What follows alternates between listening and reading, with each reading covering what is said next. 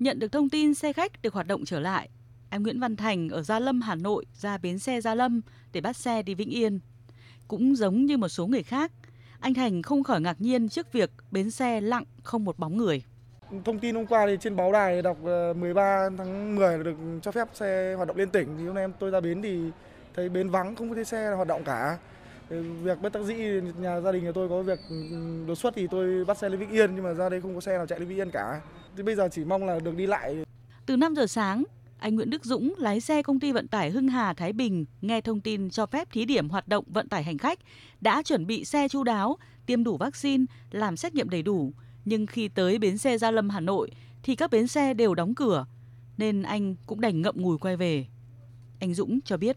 Ở sở cho đi thì chúng em bắt đầu để ra quân thì ờ, với tính chất là phục vụ ờ, bà con hành khách ở bên dưới chúng em thì được cho đi lên trên đây thì lại bảo bến chưa hoạt động ấy vâng thì bây giờ bọn em cũng phải quay về thôi khách khứa cũng chưa có khi nghe thông tin thí điểm tổ chức hoạt động vận tải hành khách của Bộ Giao thông Vận tải, nhiều doanh nghiệp vận tải, các bến xe đã lên kế hoạch chuẩn bị chu đáo để đi vào hoạt động. Tuy nhiên, đến thời điểm hiện tại, thành phố Hà Nội chưa có văn bản hướng dẫn thực hiện nên vận tải khách vẫn chưa thể hoạt động. Theo quy định của Bộ Giao thông Vận tải, địa phương nguy cơ thấp có nguy cơ tương đương thì tổ chức hoạt động vận tải bình thường. Đối với khu vực có nguy cơ cao, doanh nghiệp vận tải thực hiện tối thiểu 5% và tối đa không vượt quá 30% số chuyến trong 7 ngày.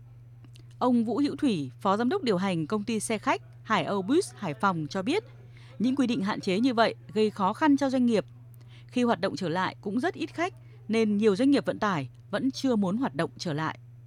Chúng tôi ờ, đã chuẩn bị hết những cái gì mà chúng tôi đã làm theo cái công văn của Bộ, hướng dẫn của Sở và chuẩn bị tất cả các phương tiện để sẵn sàng cho kinh doanh những ngày sắp tới. Sở chưa có chủ trương và thành phố chưa thống nhất được, đâm ra cũng chưa có cái phương án thì tôi cũng không nắm được. Chỉ biết là mình chỉ biết là những doanh nghiệp chỉ chờ những chỉ thị thôi.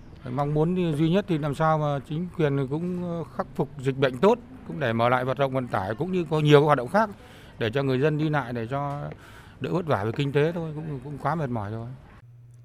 Trong ngày đầu thí điểm, do vẫn còn những quy định chưa thống nhất mỗi địa phương lại có quy định khác nhau nên vận tải hành khách vẫn chưa có sự kết nối đầu tuyến giữa các địa phương. Ông Nguyễn Đức Vui, Giám đốc Bến xe Gia Lâm Hà Nội cho biết.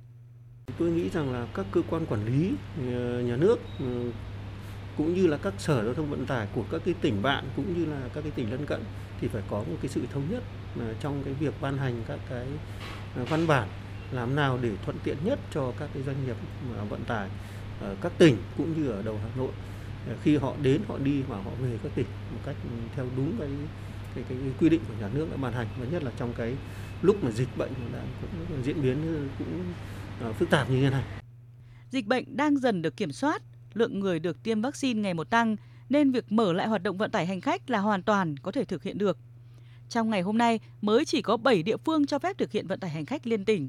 Bộ Giao thông Vận tải cần có hướng dẫn quy định cụ thể hơn để hoạt động vận tải hành khách trở lại bình thường.